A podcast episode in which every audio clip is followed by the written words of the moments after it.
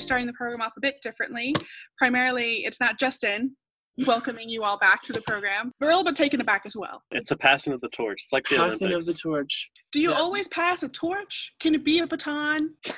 I think the torch is a little bit more ceremonial. Right? So Robin is now Anyway. carrying the torch. Maybe I'll carry the torch next time. You can Yeah. carry the torch. It's a it's a possible torch. Anyway, we will tackle torches and other questions um, with, our, with our talk with Camille today. I'm so excited. I love working with Camille. Camille's great, and you guys will see why in just a minute. Stay tuned.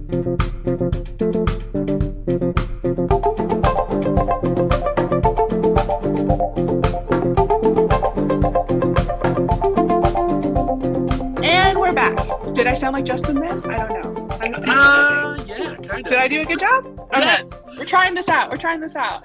All right. w- Today we are talking with Camille, who is a fourth year PhD candidate here at UIUC. She is originally from Caen, France. Um, Caen, wow. You see, it just went from French and it went into English. It was terrible. Con- Caen, France. Uh, Caen, France. it sounds like conference. It does. It does. You were, yeah. Did you just realize that? wow. Yeah. I've never heard noticed that. I'm, man, You I could like, make like a. It sounds, sounds like a dad joke to say like I have a conference in conference. Ooh. oh my god! So now that that's been settled, um, so she's originally from Confrance, but for the past 10 years, she's actually been living here in the States. However, she has only lived in the Midwest. She's a huge fan of the state of Kansas. That is her thing.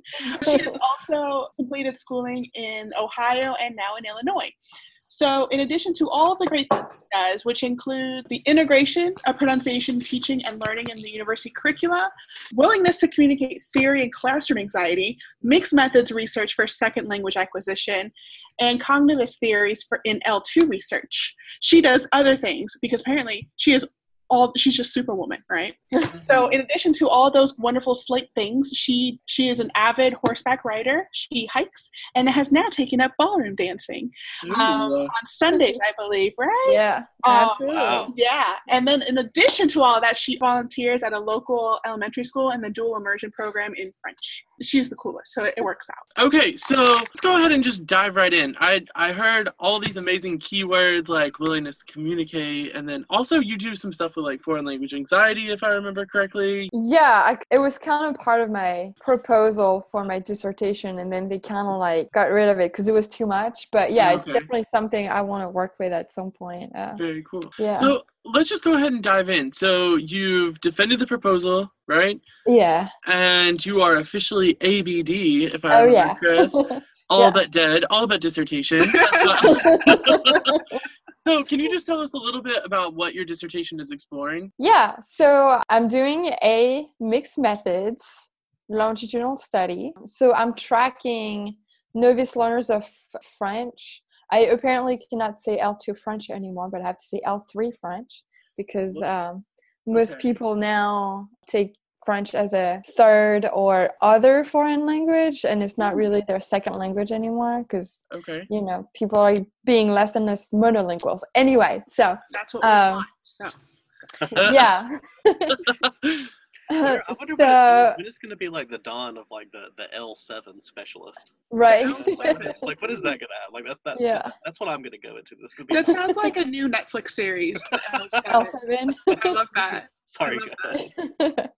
but yeah, so I've been tracking students from their first semester in French all the way through their fourth semester. So the fourth semester is this semester actually. So this is my last semester of data collection. And pretty much I'm trying to see if the integration of explicit pronunciation lessons has any impact on their pronunciation and if doing self-reflection also helps with the learning outcomes, if it helps with their learning process. And then I have this what I call the awareness continuum hypothesis, which is That My- sounds so cool.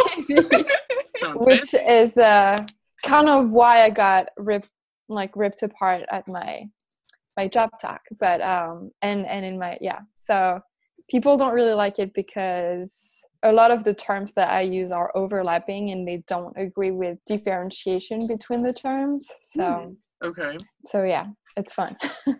Okay, so let's dive into the the longitudinal aspect, right? So Yeah. With for everybody out there that's listening, if you are in the stage if you're in the stage right before preparing your proposal and your dissertation, you're probably thinking like how can I collect data in such a way that it's efficient for me to graduate on time and like analyze the data and do all these things.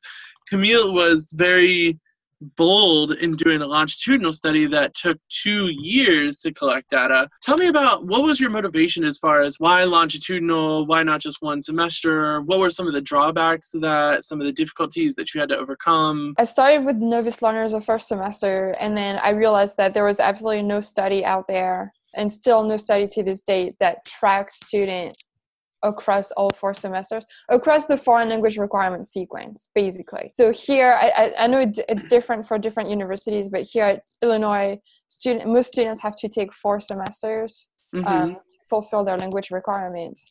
And so a lot of longitudinal study are either one semester and they call it longitudinal, or it's two semesters, or sometimes it's like two semesters, but it overlaps. So once a few students will take like French two and French three, and then some of the student will take French three and French French 4 So there's really nothing that tracks students from the beginning to the end in French at least. And Mhm. so that's what yeah, I got really excited when I realized that there's literally nothing. Drawbacks. I start So excited, but yeah. So I started with 60 participants and I am down to seven. Oh my gosh. Yeah, that's my drawback. It's it's pretty much the only drawback that I found, honestly. But it is the draw like it's it it sucks. It's like it's something Is you have to be aware of for sure. Is it for reasons of people not continuing with the French or for Yeah, so a lot of people just didn't continue. Well, you know, like we start in 101 with eight or nine sections, all the mm-hmm. way down to 104 with two sections. So obviously there is some major Right. dropping there.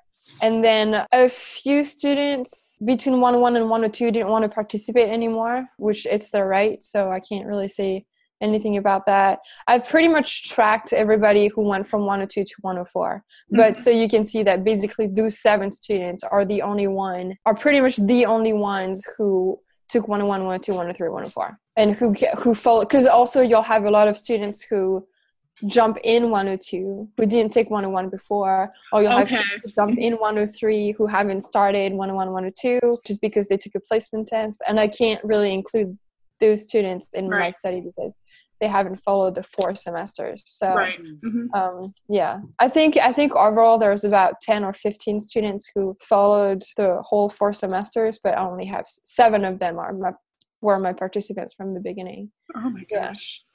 Wow. yeah That's a huge jump. yeah So your relationship with your participants, in a sense, has to be very like close and tight knit, right? Because you went from sixty to seven, and I'm sure that that I mean that has to have had a an effect, but it may have like changed the way that you perceive your study. It may have went from like completely mixed methods to maybe a case study. Is that what you're trying to look at right now, or what are, what is how did you negotiate the fact that you went from 60 to 7 as far as your ultimate goals of your dissertation i think the last semester is definitely it, i'm not sure yet. I haven't really um, gotten to that far into the details but it'll definitely be a comparison for sure mm-hmm. uh, from the beginning to the end. And then yeah probably a case study on the seven students who kept going because they are the they are my only data that i can look at across. So i can look into like each semester you know like the first the second the third and then yeah going into the first semester i kind of have to do case study i think So I actually had a question I think that's specific to your research taking place at UIUC. So Mhm. like you said, most schools have institute a four semester mandatory sequence of foreign language ed- requirement. Um, however, at UIUC, once the students pass 102, they have the option of continuing into 103, which reclassifies intermediate French 1, or they can go into 133, which is kind of an accelerated version of intermediate. And it's and that class is targeted at majors and minors and people who have a true interest and they're not doing it just for the requirement. Did you mm-hmm. have any of your students go into 133, 134, or are you just limiting in specifically foreign language requirement students? I only looked at foreign language requirement students just Okay. because, well, and actually, thankfully, I did that because 133 and 134 are going away. They're not Right. coming back. So I'm kind of glad I stuck to the Oh, 101. Yeah. Jeez. Oh my god. Yeah. Talk about like an, yet uh, like another like if you had done that like another limitation, right? It's like okay, Yeah. I don't even offer this class anymore. Like what am I going to do? Mm-hmm. So I do, I do. It's usually a minority of students who go from 102 to 133. Usually, students in 133 are placement students. Right. So it's yeah, but I'm, I didn't do it because it was going to be too much, and then I'm really glad I didn't do it because There you go. there was no 133 anymore. So So like with your longitudinal study, what what what did your data collection look like? so I did so I do three sets, three rounds of data collection per semester, and I have them do a production. Actually, I have one, two, three. I have three stuff that they need to do. So they have six lessons, explicit pronunciation lessons every semester, and I've looked at three of them in particular. Before each lesson they have to do a production test, and then they have le- the lesson. They have a perception test, and then they have another production test. And then the treatment group, on top of all that, has to complete a self reflection ca- questionnaire before and after the lesson. hmm And so that's three times per semester. Good gracious. What did the uh, what did the self reflection include?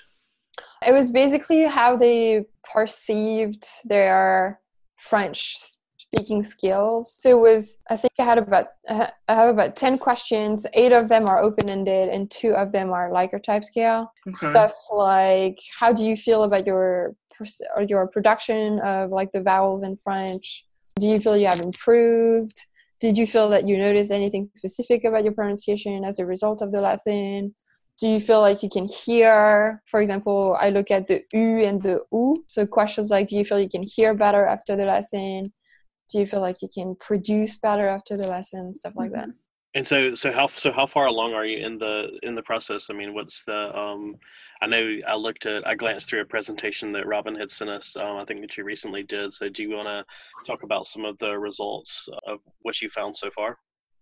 Yeah, yeah. So basically, I found that there was that explicit pronunciation was beneficial all the way across. So I haven't analyzed the data for this semester because I'm not finished collecting it, but from 101 through 103, explicit pronunciation instruction is extremely beneficial for sure, like no Mhm. questions. Mhm. However, self reflection is only beneficial for the first two semesters of instruction where you really see a, a massive difference between the students who did self-reflection and then students who did not.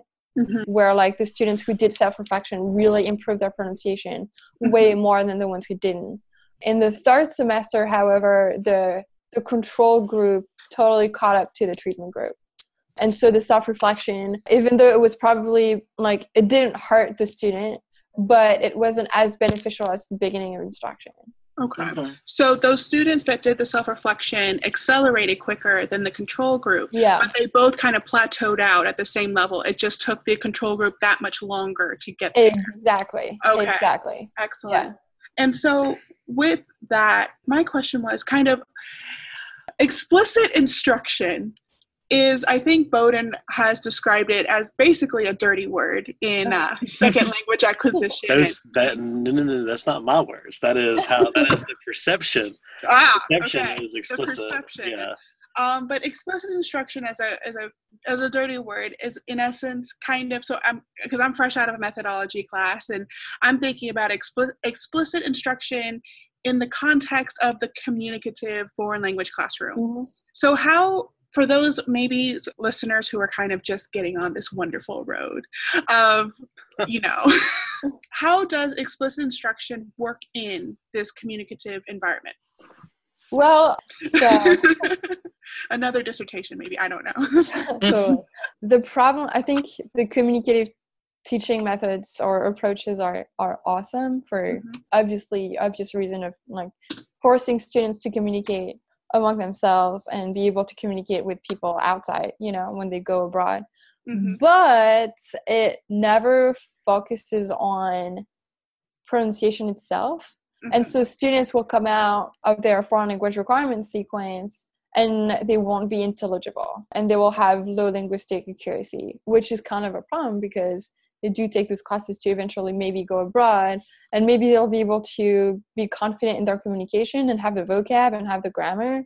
But if they can't be intelligible by native speakers, then what's the point? So I think that I think it's beneficial for students and I think you can incorporate just little bits you know like you don't have to do a whole i don't know integrating pronunciation instruction can be done many different ways but i think that doing it explicitly so many studies have found that it's it can only be beneficial for intelligibility and i think yeah yeah i mean it's not incompatible i don't see why it would be Right. It's Yeah. just, I mean, because I'm thinking about certain theories I've read and certain, you know, instruction I've received in workshops and classes and stuff where they kind of emphasize just straight communication. Kind of, I think it's kind of like a class that Justin is um, teaching actually right now, where it's just basically a conversation and they they kind of pick it up implicitly. Hmm. However, I think it also and I'm definitely not an authority or anything to say about this, but I think it also depends on the sound system of that said language, of the target language. So, you know, for example, in French, we have lovely words. I think there's a new meme going on around right now, and it's about the word oiseau, um, which means birds. Are you talking about like up the wazoo? no, I'm just Exactly. And that's what people think because they're like, the wazoo. And I was like, no, it's wazoo. And they're like, there's two syllables, but there's like five vowels, you know, and like that's French and everything. Um, you wouldn't really see that in, say, German or Spanish or something that more like the ortho- orthography matches more so the Mhm. But I think also if you turn the, t- if you, if you kind of turn the situation around and you think about English as a second language classes, English is a terrible, terrible language to learn. It I hate it. Everyone on this program knows that because the pronunciation doesn't match the spelling. So, do you mm-hmm. think that like this type of explicit instruction only plays a role in languages that are more difficult for students to kind of make that connection, or do you think it has to? It should be across the board, kind of. I feel like it should be across the board. I mean, like, never really thought about it, but that's a good, like, that's a really good question. But I do think it can only help. Like, I don't see Mhm. how Oh, explicit pronunciation instruction can hurt somebody. that's like, true. As soon as you don't spend the whole, like, five days a week hour on it, you know, like, Mm-hmm. Right. unless you're an explicit pronunciation phonetics class, that's different hmm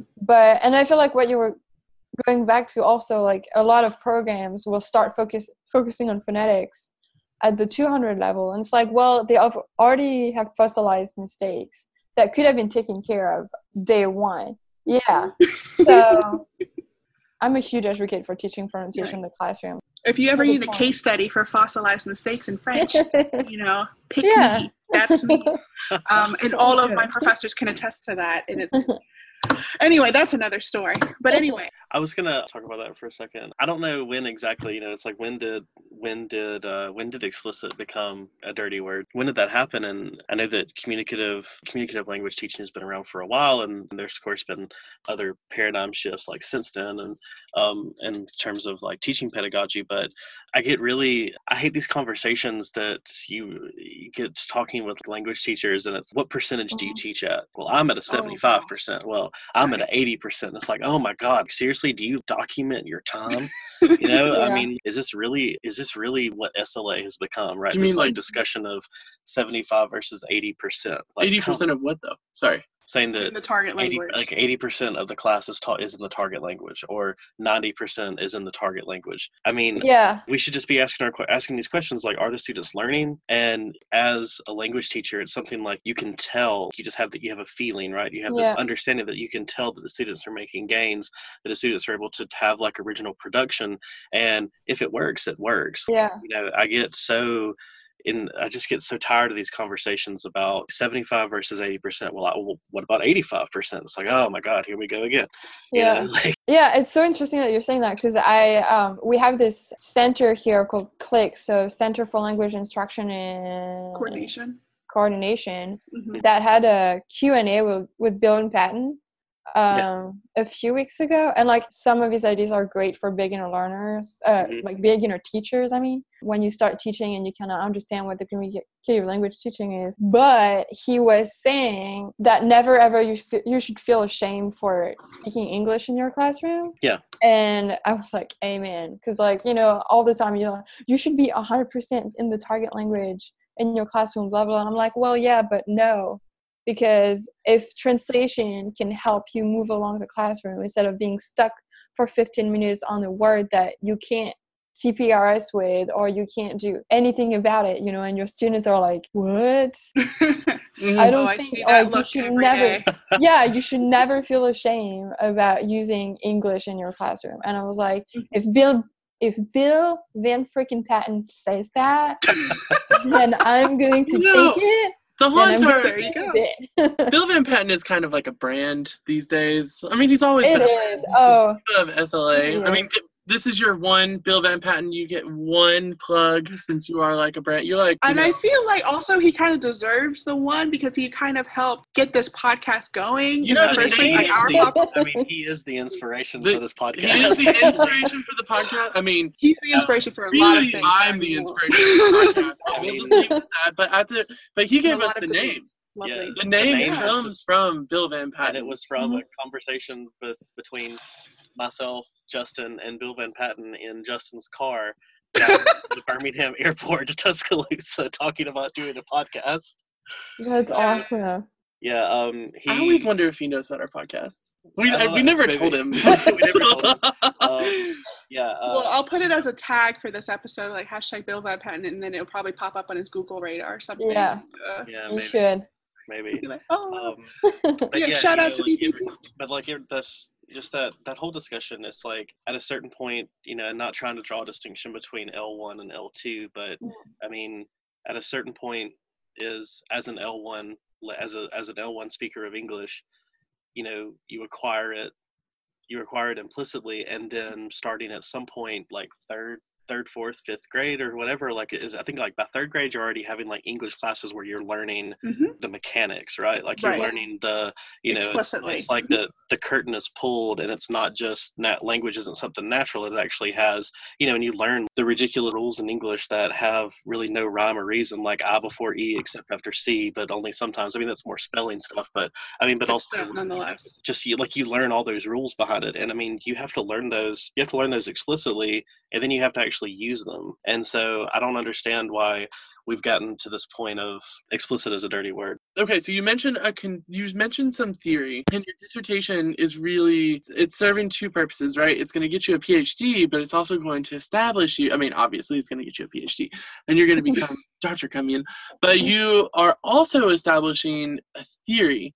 Can you explore that just a little bit more as far as you call it the continuum theory if i'm if i'm not mistaken The awareness continuum. oh the awareness continuum okay so can you tell us just a little bit about the awareness continuum Yeah, so basically, I've been taking bits and pieces from like previous research, um, mainly Schmidt's research on the Mhm. noticing hypothesis, where he kind of overlaps attention and noticing and what is the precursor for what. Um, so basically, which is the chicken and which is the egg. Right. Okay. And so I've kind of taken it apart and then deconstructed it so that it doesn't overlap. And then so basically I I put awareness on a continuum, right? So it it happens at some point in relationship with other things going on in the brain when students learn pronunciation. So I have four components to that continuum. I have attention, which is basically right when you pay attention, wherever wherever attention goes, the brain follows. Right? Mhm. Um, it's, Okay. it's just it's just part of everybody's system. Like Mhm. when you are five minutes on your phone and then you're distracted, you don't pay attention when you're driving, for example, or or anything. It's just really something that everybody has. And then I have noticing, which is kind of part of the same system. And that's where people disagree with me. But I see it noticing as a complete different part as attention. So to me, you can pay attention to something without really noticing it. Mm. And then you can pay attention to something, whether it's in grammar or pronunciation, but not really clicking that it's there. You know, you can see it, but not really notice how to use it or notice that it's, yeah, that it's there. So that's So- my, s- So for that, would it be kind of the distinction you make between attention and noticing? Is that where students commit systematic errors? So for example, when I say oeuvre, I will I know how to pronounce it, but then I I don't think I pay attention enough or I don't notice it enough. So when I'm using it in in class, my lovely professors are like, "What did you say?" And I say, "I don't know." But, you know, it's not is that in the area where those systematic where our students will say j'ai instead of je yeah, know? I think Okay. so. I Okay. really do think so. Mhm. Because, and it kind of actually goes to the two other components, which is awareness. So once you're aware, like you- you're aware of how you say the word of, right? see i still say it right good But, and, and you can't, maybe you don't pay attention, but you, you've noticed it and you're Mhm. aware of it. But yeah, maybe you don't pay attention right away when you produce it. So that's something. And then the fourth, the fourth component is understanding.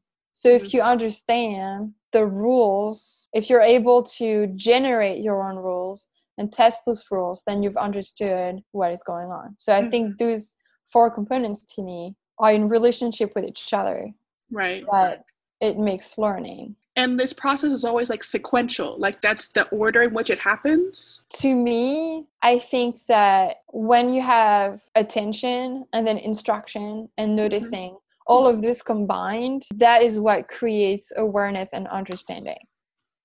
And so basically, attention and noticing are working together mm-hmm. to make awareness and understanding.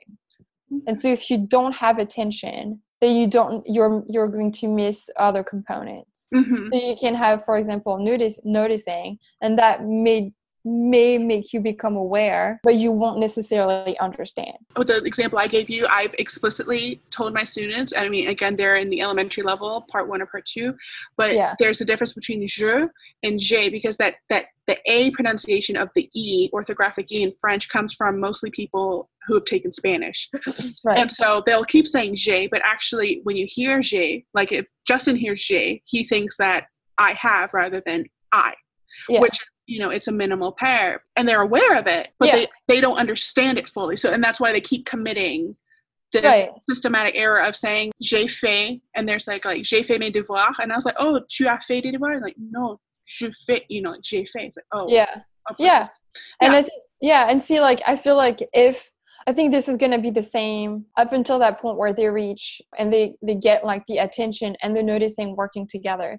So Uh-huh. if they when they produce it, they notice what they're saying and they they pay attention to what they're saying, Mhm. then that you know they've already they're already aware of it, but maybe Mm-hmm. having the attention and the noticing working together will make them understand and Right. then it will lead to being correct right and not wrong. So I think so. So we will we will take a break, and when we come back, we're going to get into uh, Camille's experience as a graduate student, and especially we want to hear about when we when you talked about your continuum, most recent uh, presentation, and how you dealt with some was sniping was the word that was used, some uh, or some some some hard maybe just like maybe not sniping, maybe some hard hitting questions Uh-huh, that uh, some people that's definitely something that I think would be beneficial for me and as well as others to hear. So we will be right back after this. Cool. right Okay. okay cool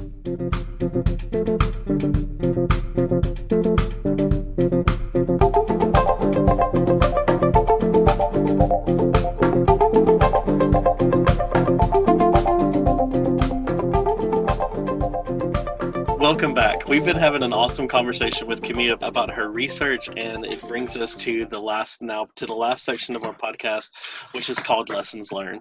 So, Camille, basically, the question, as you probably know, is if you could look back on your career as a graduate student and think about some experiences that you've had, some lessons that you've learned, that you could go back and tell yourself that would make the process easier, whether that is to do with research or to do with presentations or anything like that, what would that be? Definitely learn how to manage your time hmm She said that without hesitation. That was just like the first thing.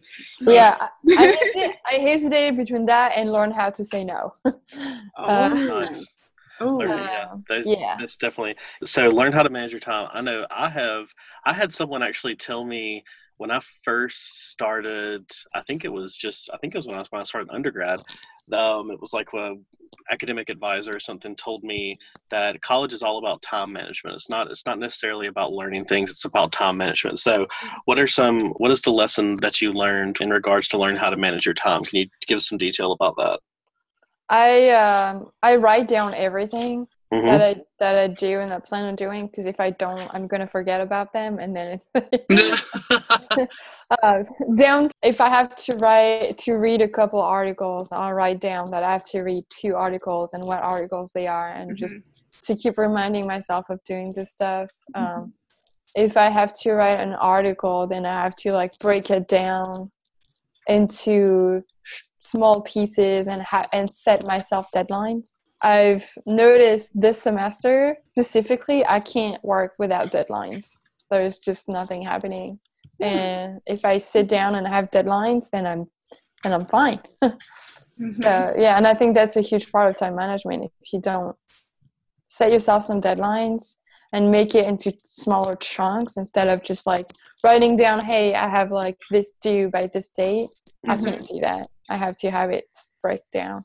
and like and i think that makes sense and it's, it's kind of at the same time though because a lot of our listeners will probably be like well that's like common sense write down what you have to Yeah. do, blah blah blah. But you know what? In grad school it's not common sense you Yeah. like i have to write down i have yeah and the boys well know i have about three calendars that i have to coordinate and so i He have to does. It's actually kind of miraculous how how that system works out. I'm, And so- I'm jealous.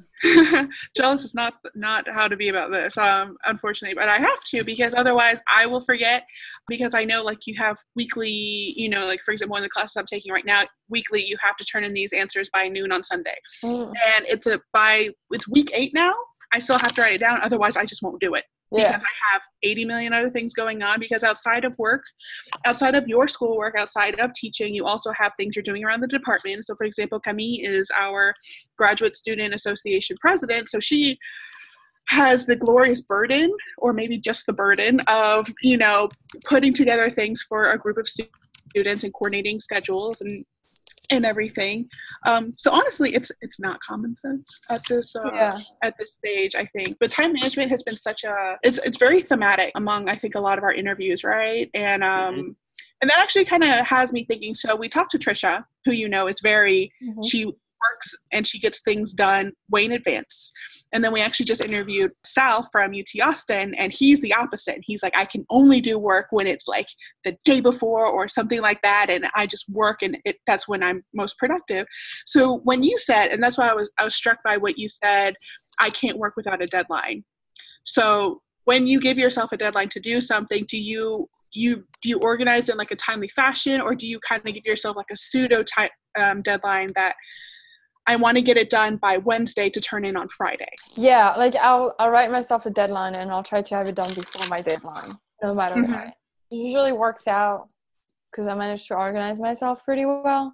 Mhm. But for example, I I've, I've been reworking my article, and I haven't done anything yet. I've just started pretty much little bits the past week, and I finally wrote down. I, I worked backwards and finally wrote down deadlines for me to do things, and now I'm like I feel way more productive Mhm. and if I don't have deadlines and I work on it kind of like randomly, at least I can check it out, check it off my little schedule thing. You know, I'm Mhm. like, oh yeah, I did this, good for me, and Yeah, check and it do out. feel something. good. Yeah, exactly. Absolutely. And so this thing of learn to say no. Oh. Um, so how do you? So how do how do you say no? I just say flat out no. I'm sorry, but But I you- can't do it. Right. But you're also speaking, I think, from a perspective of a fourth year, right? So you Yeah. um, and then you've done you've been through another master's program and you've been through it all and and I think I find that that's actually one of the first pieces of advice I received when I got here between I think you've told me a couple times and also Jula, right, who we've also had on the program. Is like learn how to say no. Mm-hmm. But it's it's honestly I think And I'm like reflecting back on my first year at Alabama when I started out my master's, and it is impossible to say no as like a first year or second year. How would you basically describe when to say no, like for those people who are just being pulled in like left, right, up, down, all directions? Like, how do you? I mean, by fourth year, as Justin said, all but dead you've had it you're done you yeah. don't have any energy but what for those people who do have energy and they're ambitious and they want to do everything in the world what would you tell them i selfishly only say yes to things that are going to benefit me okay uh, because i'm at this point now and i think it should be what you're taught in your first year of phd where mm-hmm. you're in a path where you have a deadline that is humongous. It's your PhD defense, mm-hmm. and you don't have time for BS. And so, if it's not going to be that one, yeah, right. I mean, I feel like if it's not going to benefit my dissertation or my career, I'm not doing it. And even though it comes like, you know, as you said, you're like selfishly it is selfish but in a sense it's also prioritizing your exactly yourself which yeah. is what you should do and we yeah. forget that especially a lot i was just talking to somebody and they said you know european graduate school is nothing like here because here graduate school becomes your life yeah. and it's your identity whereas like i think in graduate school in europe for the most part you kind of it's something you can leave and you can go have a drink and not stress about for a while i mean maybe you guys have the uh the superpower I am incapable of having, or I cannot stop thinking about what I have to do, right? But I think that's actually a really healthy mentality, and it come and it by way of being selfish, and how it can benefit work, and then also how it can benefit your your mentality. I guess would be yeah. the word for it. Yeah, I'm not sure. well, I mean, again, like if it's something that you know is going to add stress to your already very stressful life, Mm-hmm. I'd rather say no and maybe have the person who asked me be mad at me for a while than being stressed out for six months because I know I have to do that on top of that, on top of that, on top of that. Like I don't really see the point. And I'm I'm a very selfish person, so like whatever. But I don't see the point if it's not gonna be like. And I mean like, and I don't mean benefit myself in a in a bad way. I mean like mm-hmm. for so for example, when I took up volunteering at the dual immersion program, mm-hmm. it benefits me a lot. But like it benefits my my resume for sure.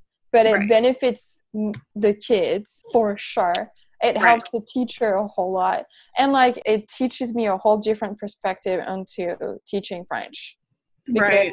teaching french to 20 18 years old and teaching french to 13 5 years old it's a whole different story and, well it depends though have you met my students yeah but you know like i feel blessed to teach university students compared mm-hmm. to teeny tiny people Mm. but I mean, let's be honest though. Kids, like young kids, especially like toddlers, speaking a foreign language is absolutely the most like the cutest thing in the world. Oh yeah.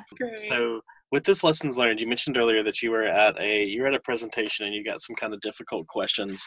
Um, I think that's something that would really benefit us to talk about. Um, how did you in as much in as much detail as you want to give uh, what was that like being put on the spot publicly and having to kind of defend defend your opinions and defend your research it definitely took me by surprise because i've i have prepared myself so many times to be confronted to what we call snipers at, con- mm-hmm. at conferences uh-huh. but not at this type of presentation. So it definitely took me off guard. And I'm a pretty calm person unless you really push my buttons. So mm-hmm. being taken off guard, I was able to like keep calm.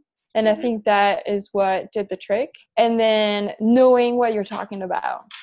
Because most likely to my understanding, is that people who are snipers either are threatened or don't necessarily know what they're talking about. And so being able to really prove your point by calmly explaining the backstory to your research. The case was that the person, the question was kind of like what I mentioned before the difference between attention, attention and noticing and how I was able to find the results that I found and what was my coding procedure. So that mm-hmm. person put into question the way I coded for for the responses in my in my, my participants' responses. And I think mm-hmm. like by calmly explaining every step of the of the thing, mm-hmm. calm calm that person down. If I, bring it down. yeah, no, you're yeah right. like really Absolutely. bringing it down like break, break and breaking it down you know step by Uh-huh. step this is this is why i did this and how i did it and Mhm. this is the results i found from doing all that Right. and i feel like it's really very similar to responding to reviewers comment on an article Ah, Mhm. reviewer too. yeah you can't like, you can't say hey what the heck are you saying you're obviously stupid Mhm. um, you can't say that to reviewers you know so you have to be able to break it down and step by step explaining your process so that they understand and i feel like when you have a sniper in the room it's exactly what you should do Right. And I think it was really interesting when I hearing you talk about how you handled and, and essentially dismantled the sniper. Yeah. Right? yeah You the first and you do something that I just realized very meta right now that I realize that I do in class when I teach is when I have a student who doesn't understand something. There's a lot of things that when you've been working with a language or working with material for a long time, some things are just so automatic, right? Mm-hmm. and then you're teaching someone who has never had contact with this concept you know? And so for example i think the first time i taught the difference between two different past tenses in french it was really hard for me to kind of understand why i was getting so many obstacles why i was getting so many questions. And so what i had learned to do was i had to take a step back and figure out like you said you have to figure out the the motive for the question like where is this person coming from? Mhm. and you know and i'm not sure if you knew that the person asking you the questions had a shared background. Maybe there was some you know envy in what you were doing because it, it's i mean you're getting a trademarked theory out of this. Come on now. Like who wouldn't be envious?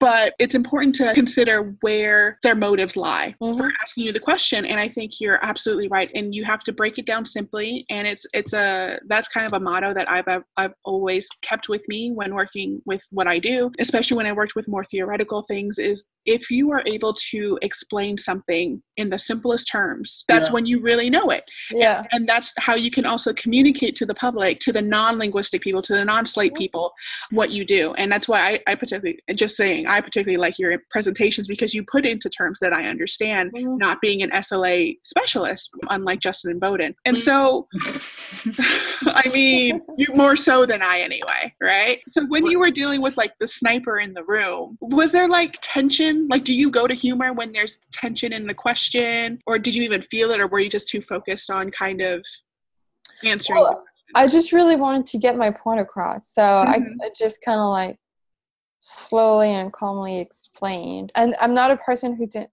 i can be very emotional but in that kind of circumstances like i'm not Mhm. but I don't get angry either because if you like, I feel like the huge thing is don't show your weaknesses. So if you Mhm. feel like you're gonna get emotional, take a deep breath. Because you know, if you're at this presentation, it means that you got accepted into it and you Mhm. know your stuff. right So if you have somebody who is stupid enough to be asking you a mean question and pushing you down, knowing that you're a PhD student, they're obviously not worth your time, and so you can just break it down and don't. right Yeah. and i think it's really key that you that you said that because you know we always say there are no stupid questions but in fact Mhm. there are there are stupid Yeah. questions those are the questions that are rooted in just no curiosity for knowledge but rather motivated in negative attitude questions Yeah. that are meant to embarrass you or poke holes or to snipe you? Is that is that how you say it right? I don't those are the stupid questions. Yeah. And I think you know some of those questions could be explained by you know like Robin was saying, know the intent of to know the intent of the person is important because Mm. the question may be rooted in some type of legitimate interest, right? It could be it could be sniping, right? It could be someone just has like an axe to grind. Someone just wants to right show that like, oh well, I know. Did you think of so and so's theory? Well, because that's what I Yeah. know. It's like yeah. you know, okay, Yeah. thank you. Like, congratulations, you read a book, right? um, but you know but also it may be like you know for example for like for me i'm very very interested in how research projects are put together and the methodologies that are used and so that would have been something that i would have asked when you're actually going through the coding process because i'm interested in how people and how people in Mhm. especially in qualitative research like how they code. Right. And a lot of times people just take for granted that I do qualitative research, I do coding, and I don't have to give any, you know, I have to have to give any information about that. But to me, it's something that's very valuable and very important. The person may have, you know, may have some type of interest. It might not necessarily be sniping. But I think it's like you said, Kimmy, that it's very important to you know take a breath, think about what you're going to say, Mhm. and respond calmly and keep calm and break it down. Yeah. yeah. And I Yeah. think Oh, you'll, I kind of like know. that. You Yeah, like that? keep calm. You make one of those posters, right? Yeah. And um, guys, that about wraps us up. Thank you so much to Camille for agreeing to be on our episode today for season three. Before we go, if you like what we do, please follow us on Facebook at Gradlings Podcast, Instagram at Gradling Podcast, and Twitter at Gradlings Podcast. And of course, feel free to message if you're interested in being on the show and to comment about something if you have any questions. Also, thank you so much to Dr. Doug Lightfoot, who's the chair of the Department of Modern Languages and Classics here at the University of Alabama, as well as Dr. Aaron O'Rourke, who is our faculty advisor. And also, a special thank you to CBDB for our awesome new music for season three. That's all from the Gradlings, and we will see you guys next time.